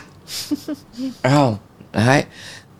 Mình muốn phát triển cái khía cạnh nào thì mình đặt mình vào cái môi trường mà chung quanh mình là những người giỏi hơn nhiều thì nó sẽ tạo cho mình cái động lực mình phát triển cái khía cạnh đó cái chuyến đi 38 ngày của thầy cũng 49 ngày à, à thế à cuối cùng là 49 ngày 3.400 cây số Wow, tại vì nếu thế thì báo bị update nhầm vì ghi là 2.800 là lúc cái lúc đó lại. là mới có tới uh, cái lúc à. đó là mới có tới Sài Gòn thôi Xong đi từ Sài Cà Gòn Mau. đi tới Cà Mau nữa đất mũi nữa 600 cây nữa là ba ngàn tư Ờ, à, thì mình hỏi thêm trước khi xem thì con chat này nó hỏi gì tiếp thì thầy thấy cái kết nối giữa việc học thuật với lại thể chất um, nó như thế nào ạ? Không phải ai cũng có cái khả năng hay là không phải ai cũng có một cái độ phát triển thể chất đủ để mà uh, đẩy những cái những cái thử thách đấy nó vào trong cái đời sống thể chất của mình. Ví dụ như là cái ví dụ ai cũng có thể nói cái tư tưởng là à mình chưa làm thì làm sao mình biết được đúng không ạ? Nhưng mà thầy thì thử luôn là mình chưa leo Fancy Pang hay là một cái đỉnh ở Đài Loan trong một ngày thì mình không thể biết là mình có thể là làm được hay không. Và ví dụ mình kết luận là mình làm được chẳng hạn. Cái sự liên quan giữa cái hoạt động về học thuật với thể chất thì nó nó có nhất thiết phải đi song song với nhau và nó nó giúp bổ trợ nhiều không? à, nó có một cái sự tương tác rất là mật thiết giữa cái trí tuệ và giữa cái ý thức hệ của ta với cái thể chất. Và cái tương tác này nghiên cứu khoa học cũng đã chứng minh. Một à, một cái chứng minh rất là điển hình. Đó là à, một cái nghiên cứu khoa học ấy kêu hai nhóm người một cái nhóm ấy ngậm cái cây viết chì ngậm là bậm miệng và cái nhóm ngậm cái cây viết chì. Làm như vậy. Căng miệng ra. Và họ không biết rằng là họ làm cái gì với cái chuyện ngậm viết chì. Sau khi họ ngậm 15 phút thì người ta đánh giá cái tâm lý của những người này. Và họ thấy rằng những người ngậm ngang vậy cái tâm lý tích cực hơn nhiều rõ rệt. Những À, người tự cười. Ừ. có nghĩa rằng là cái cơ thể của mình nó tương tác lại với cái não bộ của mình. Nó nghĩ rằng là mình nhe răng ra mình cười. Cho nên mình vui. Cái thứ hai nữa là cái tương tác giữa cái não với cái cơ thể. Tôi chỉ nêu hai cái cái nghiên cứu khoa học. Thì họ làm cái nghiên cứu khoa học này họ đem cũng hai nhóm người. Một nhóm ấy họ băng bột cái tay từ đây tới đây. Rồi chia hai nhóm nhóm nào cũng băng bột hết. Và một nhóm thì không làm gì cứ bình thường và một nhóm kia bỏ ra một ngày 15 phút 20 phút. Ngồi không làm gì để cái tay nhắm mắt tưởng tượng là đang bóp tập thể dục. Nhưng mà không bóp được nha. Tại vì băng bột tới đây rồi. Chỉ cần nhắm mắt tưởng tượng tôi đang bóp hoặc là tôi đang gồng cái tay cử tạ cái tay này. Sau một tháng họ cắt cái băng bột. Thì những người mà chỉ tưởng tượng thôi không làm gì với cái tay phải này. Cái tay của họ mạnh hơn 30 40% với những người kia không làm gì. Và thật sự trong cái thời gian đó không có làm gì với cái tay này cả. Họ chỉ tưởng tượng. Vậy thì cái tưởng tượng này nó ảnh hưởng tới cái cơ thể. Đấy, nó có cái sự tương tác rất là mật thiết giữa cái não của chúng ta với cái thể chất và ngược lại giữa cái thể chất với cái não của chúng ta bạn mà đứng dậy bữa hôm nào mà bạn um, cảm thấy buồn bực hay cảm thấy mất tự tin bà đứng dậy bà trống ảnh ứng ngực ra nhìn trong gương vô này khoảng chừng 5 phút nhìn gương giống như là Superman vậy. Hmm, Tự dưng cảm thấy bay được đúng không? 5 phút bạn sẽ cảm thấy người nó sẽ khác. Không tin làm thử. Ờ, thì mình tin thì mình tin bởi vì um, em cũng đọc một cái nghiên cứu khá là hay là thực ra những cái vận viên động viên bóng rổ á họ đều phải nhắm vào cái um, họ đều tưởng tượng cái cú bóng nó phải vào. Sau đó thì nó sẽ tăng cái hiệu suất ném bóng tăng lên ba mươi phần trăm. Những cái điều thú vị hầu hết ngày nay của chúng ta là chúng ta hiểu cái mối liên kết đó chứ không phải không. Nhưng mà chúng ta sẽ chọn cách là băng bột và nghĩ về việc kéo tạ hơn là thực sự kéo tạ cái này em không biết có phải là cái võ đoán không nhưng mà thế giới ngày nay cho chúng ta nhiều cái sự mô phỏng chúng ta biết nhiều thứ quá khiến chúng ta không cần phải làm nữa nữa. Thì mình nghĩ giáo sư trở về ai cũng hâm mộ và thực ra là cái số lượng bài báo viết về cái chuyện là cái chuyến đi của giáo sư là cho thấy là mọi người rất là bởi vì sao? Bởi vì là có một người nào đấy đã làm cái việc đấy thực sự. Ờ, thì mình thấy cái nhật ký rồi đi rồi ra đen lại đúng không ạ? Nó nó cũng là những cái những cái đấy. Nhưng mà để mà thực sự làm nó ấy ạ có một cái yếu tố nào nữa mà thì mình thì mình càng ngày trước ờ, từ trước nay cũng là người tin vào cái sự cái mối liên hệ đó nhưng mà để thực sự đi tập thể dục. Và cái lúc mình rất là lười mình vẫn phải đi tập nó nó đòi hỏi một cái năng lượng khác hẳn sự hiểu biết và mối dây liên hệ nó nó không đủ kéo mình đi. Đúng thế là tại vì tại vì sao cái cơ chế mặc định của con người ấy cái não của con người nó hoạt động với một cái cơ chế mặc động, mặc rồi nhiều mình không hiểu đâu mình không biết. Nhưng mà cái não mình khi mình sinh ra nó có một cái cơ chế hoạt động tự nhiên đó là bảo tồn năng lượng. Lười. Tại vì sao? À, cái cơ chế bảo tồn năng lượng đó tại vì chúng ta sinh trưởng thành chúng ta cần phải bảo tồn tại. Và để tồn tại chúng ta chỉ sử dụng năng lượng để mà tồn tại đi kiếm thức ăn. Chứ chúng ta không có làm gì mà cái não chúng ta cho rằng là sử dụng năng lượng vô bổ. Bạn không thấy con cọp nó đi tập thể dục nó chạy đâu. Một là nó chỉ vồ mồi nó ăn xong rồi nó nằm. Cái não của chúng ta mặc định cũng như vậy kêu rằng là chúng ta đi tập thể dục hay chúng ta ngồi trên trên ghế sofa coi tivi thì cái não chúng ta bảo rằng là ngồi coi tivi tốt hơn là đi tập thể dục. Mà mới để mà ta tập thể dục thì chúng ta phải gọi là vượt qua cái cái cái mặc định đó. Mình phải biết phình nó. À, phình nó có nghĩa rằng là đừng có làm cái gì nó quá nặng nề. À, làm cái gì nó cũng nhẹ nhàng. Năm mười phút à, đưa nó vào những cái hoạt động một cách rất là nhẹ nhàng những cái hoạt động này à, để rồi nó không nghĩ cái não nó không nghĩ rằng là mình tập thể dục. Ừ. đại có nghĩa là mình phỉnh nó trước cái đã. Rồi cái mình bắt đầu có những cái hoạt động như vậy rồi lần lần cái nó thành cái thói quen từ từ từ từ cái nó lên từ từ từ từ từ lên. Rồi lâu lâu ấy, mình rủ bạn bè mình đi chơi thay vì uh, mình làm cái này thì mình làm có cái gì đó nó có vẻ nó có hoạt động nhiều hơn tí thì mình cảm thấy nó vui. Một khi nó vui rồi cái là nó quên rằng là à, cái này là cái mà đem lại sự mệt mỏi sử dụng năng lượng vô bổ. Thì từ từ như vậy nó trở thành một cái thói quen là con người mình nó năng động hơn. Ừ. cho nên tôi nghĩ rằng là cái vấn đề là năng hoặc là bạn có một cái sự cố gì mà nó bắt buộc bạn phải thay đổi cái cuộc sống. Như tôi, một thời gian dài tôi làm trong phòng thí nghiệm ấy, mười mấy, hai chục năm như vậy. Cái việc làm mà nặng nhọc nhất của tôi đó là đứng dậy khỏi cái bàn, đi vào phòng vệ sinh. Hay đi vào phòng lab. Chứ còn đi ra, người kia là vô thang máy, rồi cái là đi bộ một tí xíu, cái là vô xe hơi. Nên nên, không có làm gì nữa mấy chục năm, đến một ngày, khám bác sĩ thấy người trong người nó mệt. Ngồi ngủ dậy đi làm thấy người khỏe không thèm khám bác sĩ luôn. Mặc dù là bảo hiểm sức khỏe cho đi khám thường xuyên cũng không thèm. Một ngày thấy người nó mệt tại sao lúc này mình mất tập trung đi khám? Bác sĩ hôm đó khám sức khỏe ngồi xuống mặt trầm ngâm. À, anh ta hít hàng cái. À, tôi à, anh muốn nghe một tin vui hay tin trời ơi. Cái ơi tin nào cũng là tin thôi anh cứ xả hết cho tôi đi. Thì thôi tôi tôi nói anh cái sự thật trước đi. À anh có nguy cơ đột quỵ bất kỳ lúc nào. Ba anh chết vì đột quỵ năm 44 tuổi.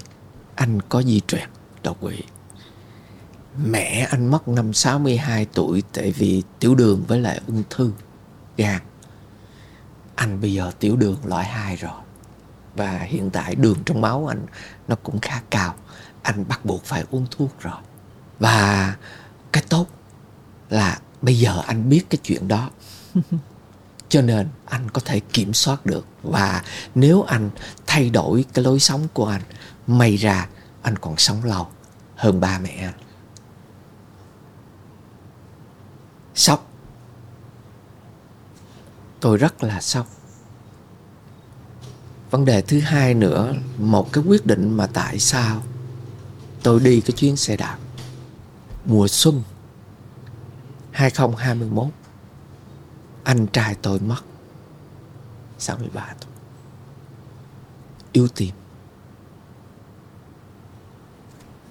Có nghĩa rằng là cái gene của tôi về sức khỏe sâu lắm. Tôi sống còn được là cái thói quen của tôi. Và tôi muốn chứng minh cho mọi người thấy rằng là, và chứng minh cho cá nhân của tôi nha cho tôi không cần chứng minh cho cả, rằng là tôi có thể vượt qua được để mà duy trì cái sức khỏe của mình. Cái chuyến xe đạp đấy không phải để chứng minh cho ai khác, mà để chứng minh cho bản thân của tôi rằng là tôi sẽ vượt qua được cái gọi là cái bản án từ cái gene về sức khỏe, cái bản án sức khỏe từ gene. Khi mà cái tin anh hai tôi, ông ảnh kế của tôi mất tại vì yêu tìm.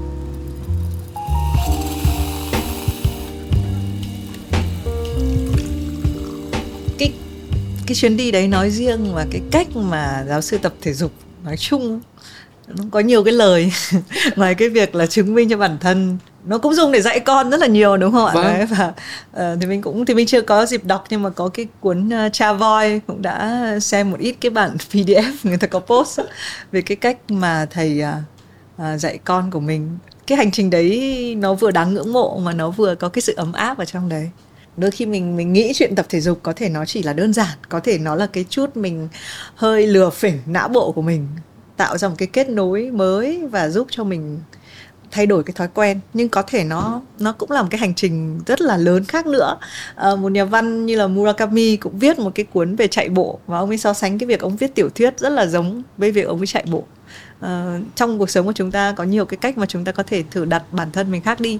Em cũng là người thử thử tập gym không phải vì là muốn có um, cơ thể uh, thật là đẹp nhưng mà em rất tò mò cái các cái cơ trên cơ thể mình nó được hoạt động và não mình có khả năng điều khiển bao nhiêu cơ. Tại vì mình hay nói là uh, kéo cái tại đi xong mình không bao giờ biết được là thế thực sự cái cơ nào nó nó đang hoạt động. Lúc nào mình cũng dùng tất cả các cái lực của tay mình mình kéo ở cái thời điểm đầu tiên. Sau này mình mới học một cách về bài học quản trị nhân sự là cũng phải dùng đúng cái cơ. Chứ còn tung hết tất cả mọi người lao ra để kéo một cái việc to nhưng mà tất cả mọi người đều mệt và cũng chỉ có một cái cơ để nó hoạt động thôi thì thì đấy, em cũng nghĩ là mỗi trong mỗi cái cái cái bài tập nhỏ trong cuộc sống mỗi cái thói quen được rèn luyện nó đều mang đến cho mình một cái à, thực sự ra cái chuyện uh, tôi đạp xe đạp uh, nó đem lại ngoài cái chuyện mà mà mà về sức khỏe về cái chuyến đi nó đem lại cho tôi nhiều cái bài học ừ. khác nữa à, trong cái cuộc sống mà tôi có thể chia sẻ với các bạn rằng là à, nếu mà bạn nào mà có cái cơ hội đi à, từ con tum đi quảng nam đi trên đường trường sơn ấy qua cái đèo gọi là cái đèo lò xo đấy thì các bạn sẽ có một cái trải nghiệm cái đèo lò xo nó kinh hoàng tới kể nào. 37 cây số. Nó có cái tên nữa là cái cái cái đèo tử thần. Và trong khách suốt cái hành trình tôi chưa thấy cái đèo nào mà đi tới uh, à, khoảng đầu cái đèo nó có một cái tượng quan âm thật là lớn. Ừ. đứng lên chắp cái tay ngó về cái đèo. Hai bên đèo hai cái tượng quan âm tổ chảng. Làm cho mình rợn xương sống chứ nhỉ? Nhưng mà khi mà đạp lên cái đèo đấy và đạp nha không đẩy nha đạp lên thì lúc bây giờ tôi học được một bài học. Phải buông hết tất cả mọi thứ chỉ có nhìn thấy cái miếng bê tông ở trước mắt thôi, vượt qua từng miếng bê tông một. Cho nên khi chúng ta gặp thử thách, chúng ta hay lo cuộc sống của chúng ta, lo đâu thứ chuyện cả. Lo cái này, lo cái kia, lo cái nọ. Chúng ta không học cách buông. Và để vượt qua cái thử thách, chúng ta phải biết buông những thứ không quan trọng những thứ không liên quan. Buông nó chỉ tập trung vào những điều liên quan mà thôi. Thì đó là một bài học khá lớn trong cuộc đời của tôi. Và tôi cũng từ cái chuyến đó mà cũng đã quyết định buông vài thứ rồi. Ừ. cho cái cuộc đời mình nó nhẹ nhàng hơn đúng rồi, vì vừa đến đây thì mình hỏi giáo sư là, thế giáo sư đang làm gì? Thì giáo sư nói là đang freelancer, không làm gì. Đôi cái sự cái sự buông nó là một cái ờ, một cái trạng thái tự do. Một cái điều thì mình đọc nữa trong nữa thì mình thấy khá là hay là khi mà giáo sư đạp xe qua rất là nhiều những cái làng mạc vùng miền thì mọi người hay hello. Tức là mọi người hay nghĩ là chắc là đạp xe như này thì chỉ có người tây mới đạp thôi uh, người Việt có thể ờ, hơi hơi có hơi lười đạp hoặc là chúng ta nghĩ ra những cái cách đi nhanh hơn ở một cái gì đó. Cũng cho thấy một cái thực trạng là có thể là người trẻ cũng không đi du lịch bằng xe đạp hay là không không chịu khó đạp xe uh, nhiều. Có đúng hay sai ạ? À, tôi nghĩ rằng là người trẻ chưa có cái cơ hội chứ không phải rằng là cái cái văn hóa của mình nó, nó, nó, nó hồi xưa tại vì mình sống khổ nha. Hồi xưa ờ, tôi lớn lên ở Việt Nam cho nên uh, tôi hiểu uh, cái môi trường sống uh, uh, của Việt Nam cái cuộc sống nó khó khăn. Chúng ta chỉ bỏ cái năng lượng chúng ta để kiếm sống. Chúng ta cái đầu óc chúng ta nghĩ tới cái vấn đề nó thực tế uh, gần với thực dụng hơn. Nhưng mà bây giờ thì những cái thử thách mà cơm áo gạo tiền nó càng ngày nó càng nhẹ bớt cái chất lượng cuộc sống của chúng ta càng ngày nó càng tăng lên. Thì thì cái giới trẻ bây giờ tôi thấy rằng là à bắt đầu à, một số mở ra mình những cái cơ hội để trải nghiệm. Cái chuyện giống như là xe đạp hay là gì từ từ nó cũng sẽ mở ra. Nó cũng như nhờ là uống một cái tách trà. Bạn cần phải uống chậm thưởng thức nó thì uh, đi du lịch. Bạn chọn bằng đi xe Honda hay là bạn chọn xe đạp? À, với tôi ấy đi xe Honda đấy bạn không có thời gian để bạn thưởng thức. Tại vì cái tốc độ nó quá nhanh bạn phải để tâm vào tập trung trên cái đường bạn không có thể nào mà bạn lắng nghe được cái âm thanh bạn không nghe tiếng suối chảy bên lề đường. Bạn không có thấy được cái cái cành hoa bạn không thấy được cái cây ăn trái. Ủa cái cây này ngộ quá nó có trái gì nó đẹp? Bạn không thấy những cái cảnh đấy. Bạn không thấy là những con người nó tương tác trên uh, ở trong cái làng bạn.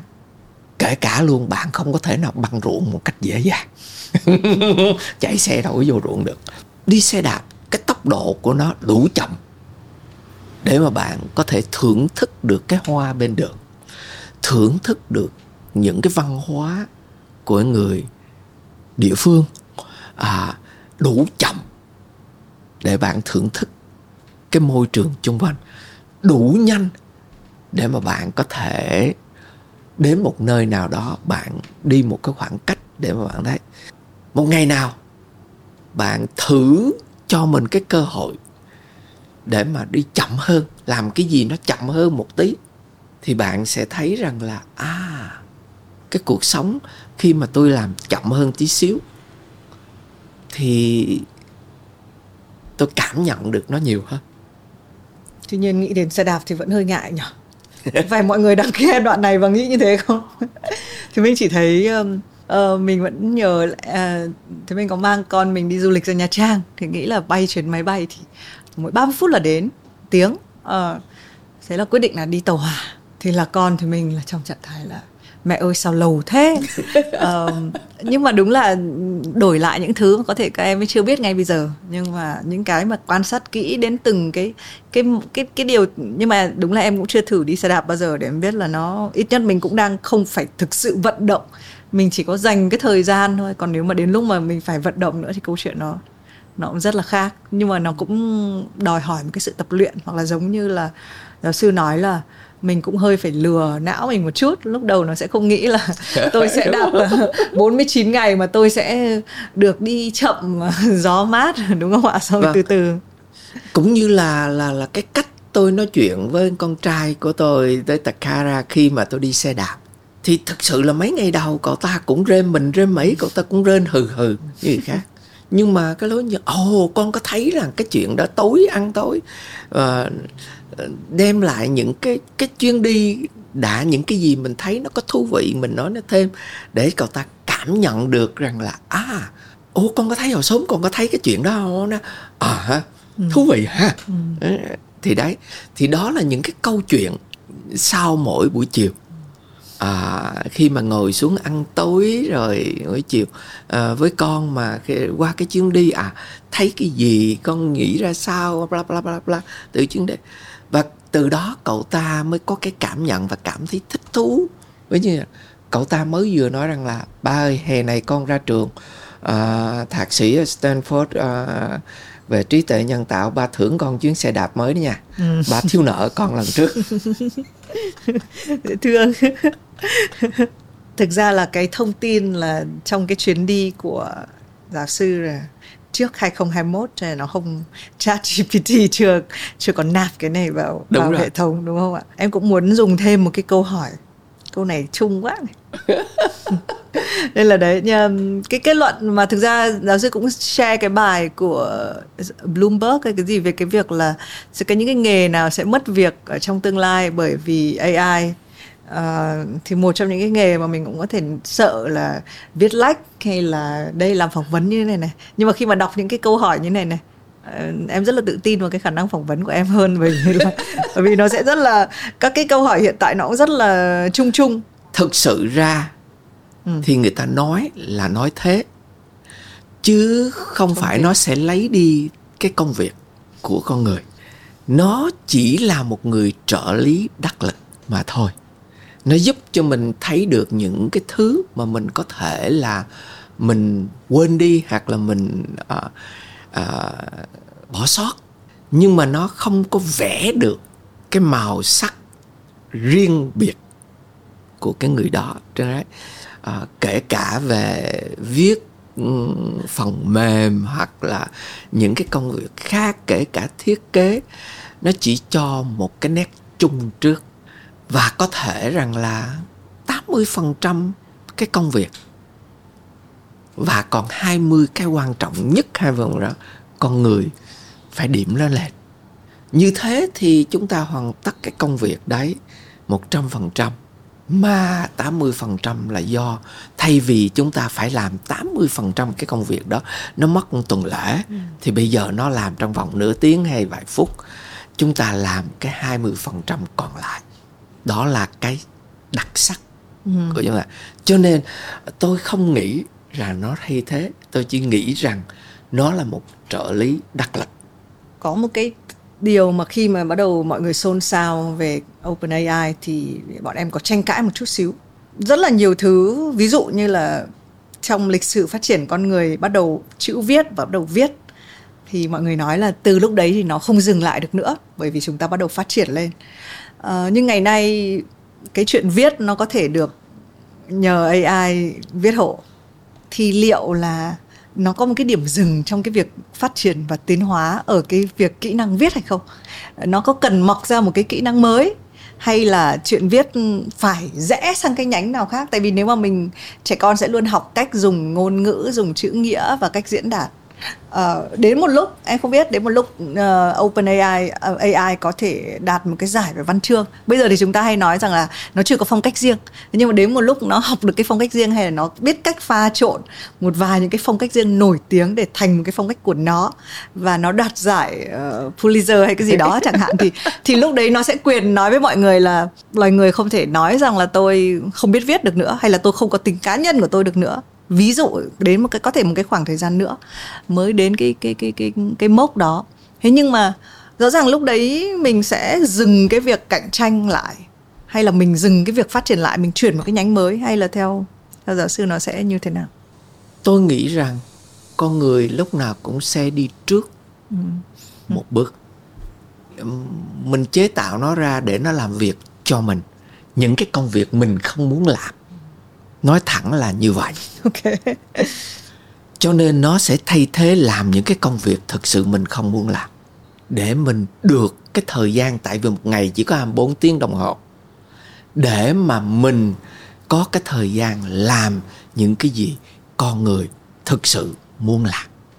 Tôi không nghĩ rằng là những cái nỗi lo là những cái công việc nó sẽ lấy đi. Tại sao mình bảo vệ mình muốn nó làm những cái đó cho mình mà trong cái văn hóa người việt, mình có một cái câu triết lý mà không ấy, học ăn, học nói, học gói, học mở. Bạn phải học gói trước, rồi bạn mới học mở sau. Gói ở đây là gì? Gói đây là gói lại, đóng lại, buông lại. Thì những cái công việc này AI nó bắt đầu làm được rồi. Gói lại, buông lại, giao cho nó. Đến chi? Mình học mở. Mở ra cái gì? Cái không gian đó mở ra những cái cơ hội mới cho mình. Mở ra mình làm được những cái gì khác mà xưa nay mình làm không được. Mình chưa có cái cơ hội để làm. Tôi không có lo ngại về cái chuyện tại vì mình chế ra nó mà. Nó sẽ làm hết những gì mình muốn nó làm. Và để làm chi?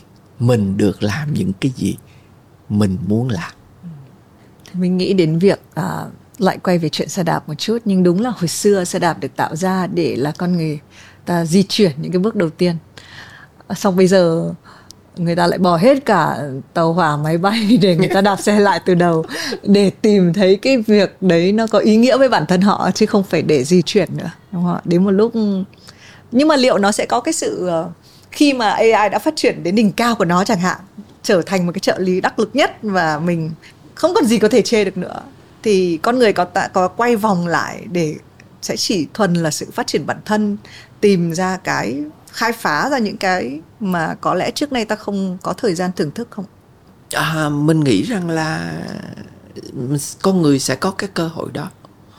À, sẽ có cái cơ hội thời gian à, phát triển nhiều hơn về cái khía cạnh mà mà mà mà mà gọi là trí tuệ à, cái não bộ của mình nhiều hơn à, thời gian gần đây ở Mỹ cũng như ở khắp nơi trên thế giới bắt đầu quan tâm tới cái cái cái cái nghiên cứu về các hoạt động não bộ về thần kinh ừ. học của mình à, thực sự là chúng ta chưa có hiểu nhiều về về về về về cái não của mình đâu ừ.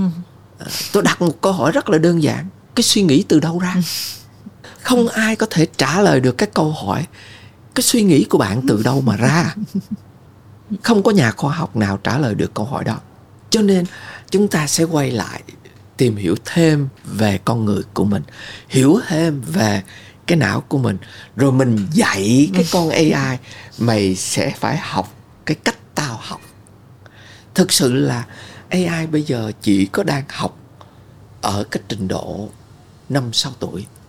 Có nghĩa rằng nó thí nghiệm rồi nó đo ừ. lường rồi nó đánh giá rồi ừ. nó học. Thí nghiệm đo lường đánh giá học. Cũng như là đứa con đít nó nhảy lên bàn rồi có nó nhảy xuống đất. Có nó té gặp đầu gối cái nó nói ồ cái bàn này nó hơi cao đầu gối hơi đau. Sau này nhảy thì mình phải thay đổi thay đổi cái thế để mình xuống đất mình thay đổi mình coi cái cái kết quả ra sao. Thì đấy à, AI nó chỉ mới thông minh tới cái mức độ đó. Rồi sau này nó có thể thông minh hơn một tí nữa nhưng mà hiện tại con người vẫn chưa hiểu hoàn toàn con người của mình. Nhưng mình ờ, cho nên tôi nghĩ rằng là trong tương lai con người sẽ đi khám phá về cái tâm lý của mình hơn nhiều hơn. Khám phá đi sâu hơn về cái bên trong của mình hơn. Và và tôi nghĩ rằng đấy là một cái cơ hội rất lớn cho con người nhé cơ hội rất lớn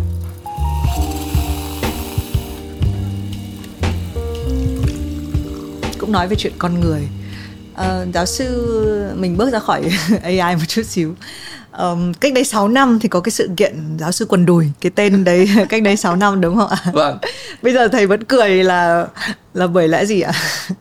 Thầy thầy có bao giờ đoán là người ta sẽ uh, nói chuyện với thầy và không nhắc đến cái từ này hay không không nó giống như là cái thương hiệu đúng. khá là dễ thương. Ừ. nó được hình thành từ một cái uh, khía cạnh uh, một cái bối cảnh mà có thể là nó phù hợp với cái câu chuyện của chúng ta trong cái bối cảnh à, ngày hôm nay cũng như là bối cảnh hiện tại của thế giới. Đó là là sức sáng tạo thì nó phải vượt qua khỏi cái định kiến não bộ cái gì đúng sai và cái gì được và không được. À, tôi làm một cái thí nghiệm ở cái buổi à, học về về sáng tạo cái kỳ cái cái cái tư duy sáng tạo.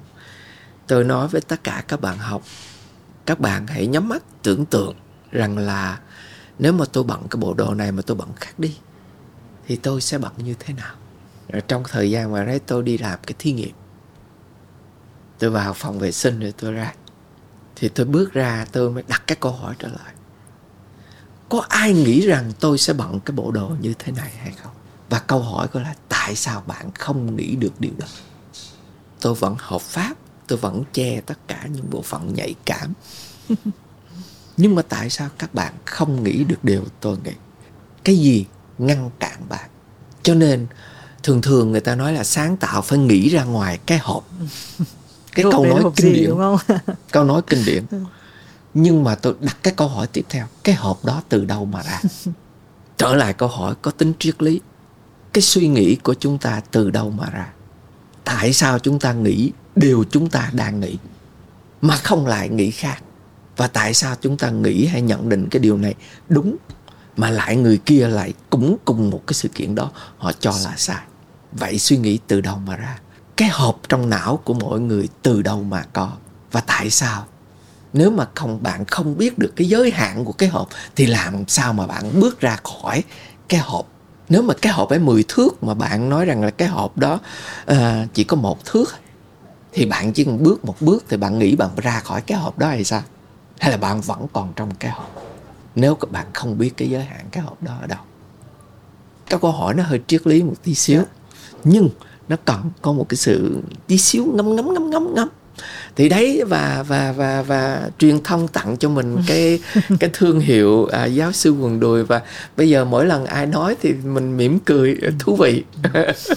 Thực ra cái triết lý trong hộp hay là cái hình ảnh uh, quần đùi đấy, cái trang phục đấy hay là sau này thì mình thấy có cả những cái bài học mà thầy đưa cho sinh viên của học về cái cái bài toán 2 triệu chẳng hạn nhưng không ai ai cũng nghĩ đến quanh cái chữ 2 triệu không mà không ai nghĩ rằng là quan trọng là mình làm ra bao nhiêu tiền đúng không? Cái bài tập cuối cùng là mình làm ra bao nhiêu tiền với 2 triệu lúc đầu nhưng chúng ta suy nghĩ quá nhiều về cái 2 triệu thì mình cảm giác là đúng là đôi khi chúng ta bị giới hạn. Tuy nhiên cái vấn đề này nó kéo đến một cái thứ là thì mình không biết chỉ có cái cảm giác thôi ạ. Uh, mình là người ngoài quan sát. Cái sự kiện đó sư quần đùi ấy sau bao nhiêu năm thì nó trở thành một thương hiệu. Nhưng mà trong cái lúc đấy ấy, thì nó cứ nó cũng có một cái gì đấy nó hơi tranh cãi. Và vâng. bản thân em cũng là người mà khi mà làm cái gì thì hay cũng vướng phải một vài cái tranh cãi này kia. Sau rồi thì mình quen và mình thấy là thực ra cái tranh cãi đó tốt hơn là không có tranh cãi. Đúng rồi. mình, mình rèn được cái đó. Khi mình phải đụng phải những cái tranh cãi cái chuyện còn đùi nó chỉ là một chuyện ví dụ. Nhưng mà trong cái việc mình làm có thể mình rất là tin nó làm đúng. Nhưng mà khi mình đụng phải cái tranh cãi thì cái cách nào giúp giáo sư vượt qua khỏi những cái tranh cãi đó?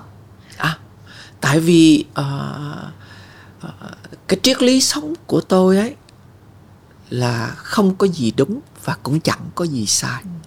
À, nó chỉ có hợp lý ở trong cái bối cảnh và cái thời điểm và cái không gian đó hay không mà thôi. Cho nên nếu mà tôi có cái triết lý sống như vậy thì cái chuyện mà nhận định một cái vấn đề gì đúng sai với tôi nó không có quan trọng. À, bạn tranh cãi thì bạn tranh cãi trên cái quan điểm của bạn. Quan điểm của bạn có thể đối với bạn nó phù hợp và nó đúng. Và tôi cũng chấp nhận lắng nghe cái để mà hiểu được cái quan điểm của bạn tại vì cái góc nhìn của bạn có thể là cái bàn tay của tôi. Bạn nhìn đấy thì bạn sẽ thấy là cái bàn tay tôi nó hẹp và nó nhỏ nếu mà bạn bên này nhìn thì thấy rằng là nó trắng và nó nó bằng phẳng. Và tôi nhìn nó thì thấy nó có cái ngón gì nó xỉa ra mình tôi. Và nếu bạn nhìn bên này cho nên mỗi cái góc nhìn nó sẽ cho cái người đấy cũng có một cái sự kiện đó nhưng một cái góc nhìn khác. Mà nếu mà tôi cho rằng nó không có đúng và không có sai thì tôi lắng nghe được cái góc nhìn của bạn. Và tôi có thể đánh giá và tích tụ lũy hết tất cả những cái thông tin lại với nhau. Và mình có một cái góc nhìn đa chiều hơn trên cái sự kiện. Và nó không có gì đúng ở sai ở trong cái góc nhìn đó. À, đa cái sự kiện của cái sự kiện như vậy. À, như vậy thì tôi không có cái cảm xúc gì khi bạn nói với tôi là là tôi làm vậy là sai. Ừ à, tôi chỉ cho rằng là à đây là cái góc nhìn của anh. Ừ. và tôi à, hoàn toàn tôn trọng cái góc nhìn của anh. Ừ. à, cho nên khi mà tranh cãi thì tôi cho rằng là tranh cãi là tốt. Là tại vì nó nói rằng là cái sự kiện này nó có nhiều góc nhìn nó có nhiều góc. Cho nó không có đơn giản. Nếu mọi người nếu một cái vấn đề gì mà ai cũng thấy giống nhau thì nó giống như một cái banh ai nhìn nó cũng tròn. Nhìn ở góc nào nó cũng tròn. Nó trơn tru nó không có gì cả. Nhưng mà cái cái vật gì mà nó có nhiều góc cạnh và mỗi cái góc cạnh nó có một cái cái góc nhìn khác nhau thì nó rất là thú vị. Thì chính vì vậy một cái sự kiện hay là một cái vấn đề gì mà nó càng tranh cãi thì nó càng thú vị. Và chúng ta học được rất là nhiều từ những cái góc nhìn khác nhau cũng là câu chuyện góc nhìn các cái góc nhìn khác nhau à, khi mà giáo sư dạy ở Mỹ với lại dạy ở Việt Nam cái khác nhau nhất của học sinh Việt Nam với lại học sinh Mỹ là gì ạ? Thực sự là cái khác biệt nhiều nhất ở học sinh Việt Nam và học sinh Mỹ không ở cái kiến thức mà ở kỹ năng kỹ năng sống những cái kỹ năng hầu như những cái kỹ năng thì cái kỹ năng của học sinh và sinh viên Việt à, thường thì kém hơn sinh viên ở Mỹ. Tại vì cái văn hóa và cái môi trường đào tạo bên đó nó có trọng tâm nó có khác. Nếu mà so về kiến thức chuyên môn thí dụ như toán ôi sinh viên Việt Nam rồi. số 1 siêu. Đó.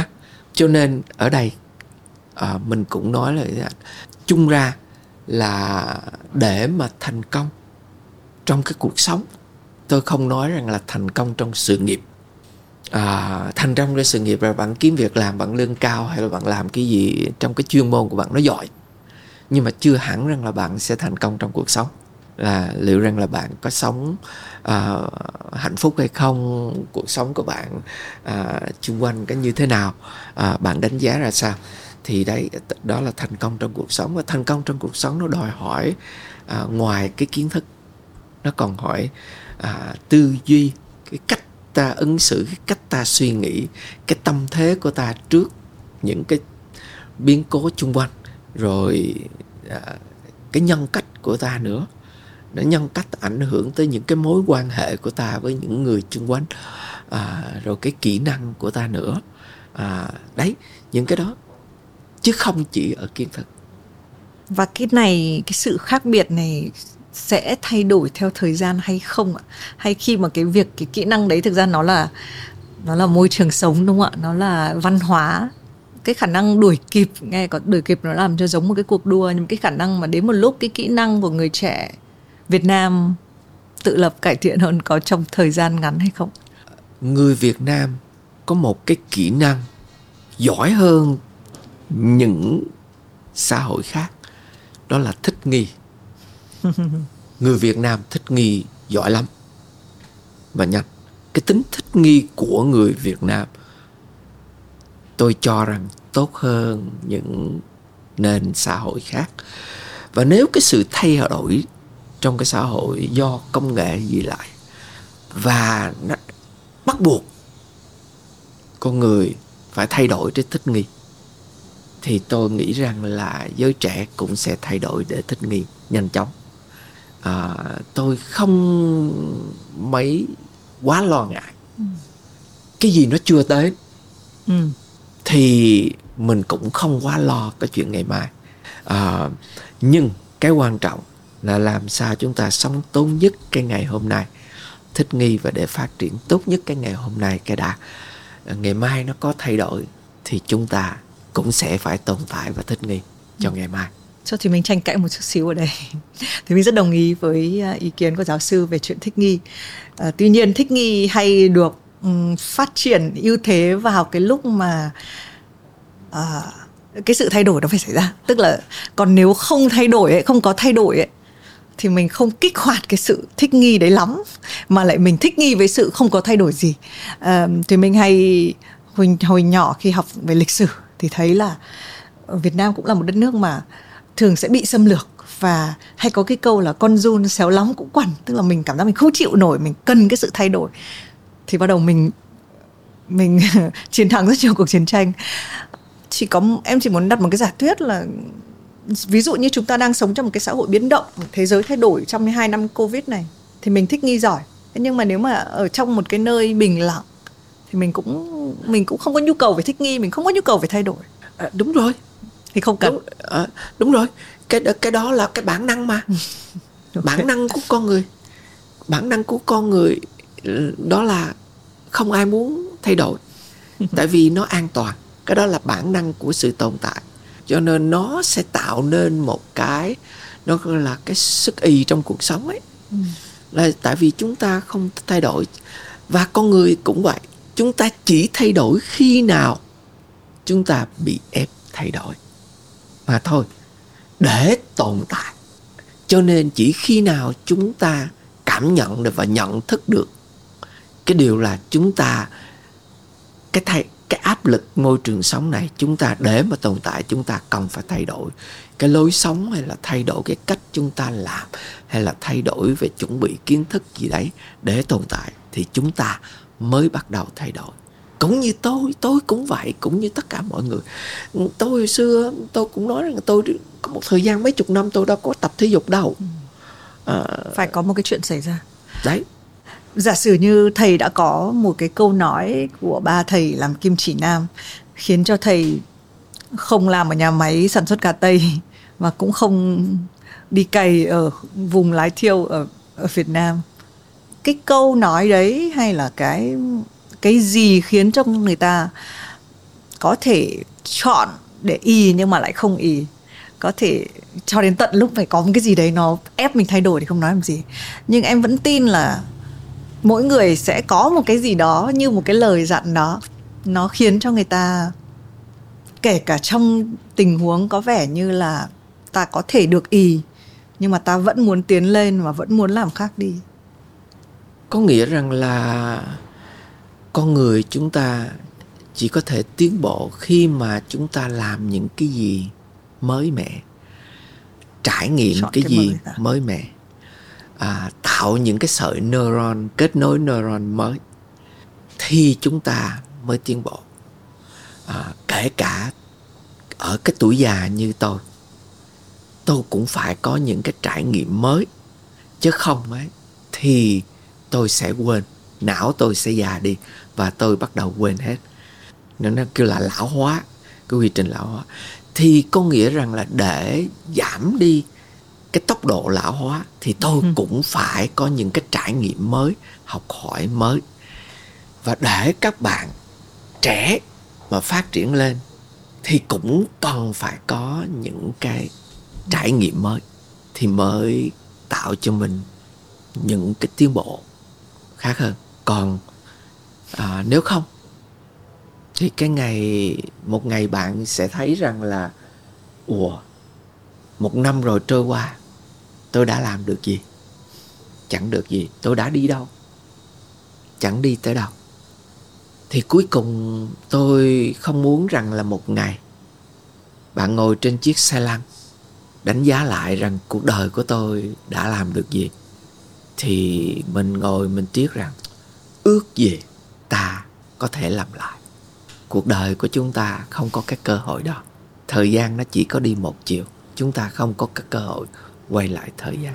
Cho nên tôi hy vọng các bạn trẻ, đừng có để tới cái ngày như tôi ở cái tuổi 60 cái tuổi mà về già, ngồi lại, nghĩ rằng là ước gì khi ta còn trẻ và kể cả ngày hôm nay của tôi tôi cũng không muốn rằng là 10 năm sau, tôi nghĩ lại rằng là ước gì cái lúc ấy tôi sẽ làm cái gì đó. Cho nên tôi nghĩ rằng đấy sẽ tạo cái động lực cho các bạn trẻ, cho tất cả các bạn. Tôi nói trẻ đây có nghĩa là trẻ hơn tôi. Và kể cả các bạn lớn tuổi hơn tôi cũng vậy. Là tại vì cuộc sống chúng ta chỉ có sống có một lần. Cuộc đời ta sống có một lần và sống sao cho nó đáng sống. Để làm chi? Để cuối cùng rồi mình mỉm cười và nói rằng là đúng là ta sống cuộc đời. Thú vị. Và đáng đáng cho một cuộc đời.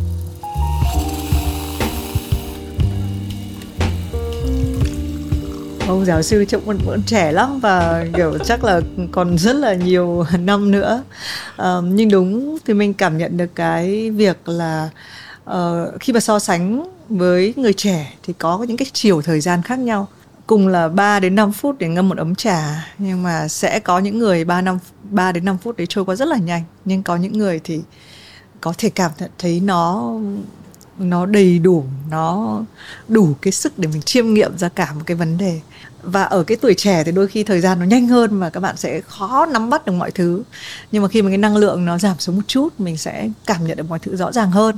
Và đây cũng là lý do mà thì mình thích trò chuyện với những người mà có đã rất là nhiều những cái trải nghiệm khác nhau. Bởi thì mình tin là người trẻ có thể học lỏm có thể cộng dồn nhiều cái cuộc đời của những người khác nữa để mà có cái cách học của riêng mình à, và cái thời gian đấy nó sẽ được nhân lên chứ nó không chỉ là một cái chiều có thể nó vâng. cùng trôi đi nhưng mà nó vâng. sẽ được nhìn ngắm và quan sát nhiều hơn vâng vâng vâng vâng à, tôi cho rằng là tuổi trẻ ngày nay à, với những cái công nghệ à, họ sẽ có cái cơ hội tiếp cận được khá là nhiều cái nguồn thông tin hữu ích và giúp cho họ có một cái nhìn đa chiều hơn đầy đủ hơn uh, thú vị hơn là cái thời của tôi lớn lên. Nha thời tôi không có gì hết trơn đúng rồi. Và có một cái câu hỏi mà em rất là hay hỏi khách mời nhé xin được hỏi giáo sư nếu ngày mai giáo sư phải lên một hoang đảo không biết ngày trở về khi đi chỉ mang theo một cuốn sách thì đấy là cuốn gì ạ? Là cuốn tập trắng và cây viết. Viết lại một cuốn sách mới. Đúng rồi. Ừ. để viết lại cuộc đời mới ở trên đảo ấy. Cuộc đời đấy việc đầu tiên là làm cái xe đạp. Để tự chế một chiếc xe đạp và đi. Ừ. và cái cuốn đấy um, giả sử nó được ném xuống biển ai sẽ nhận được nó tôi uh, viết cuốn đó để mà ném xuống biển. Thì tôi không nghĩ rằng rằng là ai sẽ nhận được nó.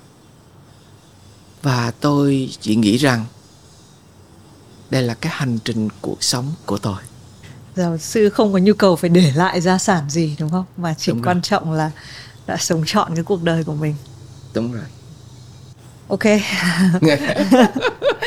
Hôm nay cảm ơn uh, giáo sư trương nguyện thành rất là nhiều. À, vâng. thì mình rất là cảm ơn những nội dung mà giáo sư chia sẻ trên mạng xã hội. Từ lúc mà nghe cái biệt danh giáo sư quần đùi là thì mình đã quyết định follow và tìm được Facebook và sau đó thì cũng đã đến ngày hôm nay uh, những cái ngày đầu năm mới được gặp và trò chuyện. Uh, cảm ơn giáo sư vì đã vì đã luôn truyền cảm hứng. Vâng, thì cảm mình ơn, cảm ơn mình và thì mình cũng uh, bây giờ giáo sư có một cái kế hoạch gì về chuyến đi sắp tới về dự án sắp tới hay là có cái gì sẽ chia sẻ trong khoảng thời gian sắp tới ạ? À, tôi có hai cái dự án mà bỏ nhiều thời gian à, trong cái thời gian ở Việt Nam. À, một đó là cái lan tỏa cái môn thể dục kỳ đao mà tôi khám phá trong cái thời gian bị nhiễm Covid ở Mỹ. Nó là một cái sự khám phá tình cờ và và dùng cái tư duy khoa học để thiết kế nó và tự thí nghiệm để mà tạo ra một cái môn thể dục mới.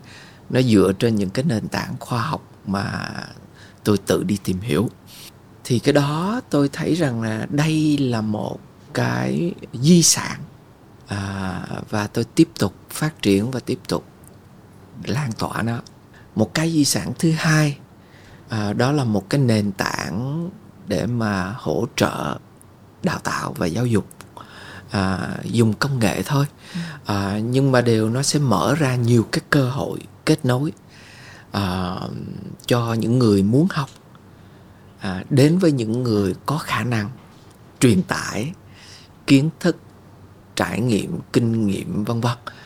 Đây là à, hai cái dự án mà tôi nghĩ rằng nó sẽ nâng cao được cái giá trị đóng góp của tôi cho xã hội nhiều hơn à, là tôi ngồi làm một cái vị trí hiệu phó hay hiệu trưởng của một trường đại học nào đó à, ở Việt Nam. Trước khi mà biết được cái kế hoạch thứ hai nó thành hình là gì thì thì mình nghĩ là các bạn có thể uh, tìm Kidao chữ K I D A O ở trên Facebook đúng không? Thì mình thấy có cái lịch uh, như buổi sáng sớm 6 rưỡi đến 7 giờ 15 để các bạn có thể thử tham gia khóa học đúng không ạ? Vâng. Còn uh, đôi khi như chúng ta đã nói rằng là chúng ta đang ở sống một thời điểm mà học thì không có nghĩa là mang tính chất vật lý là đến một mái trường.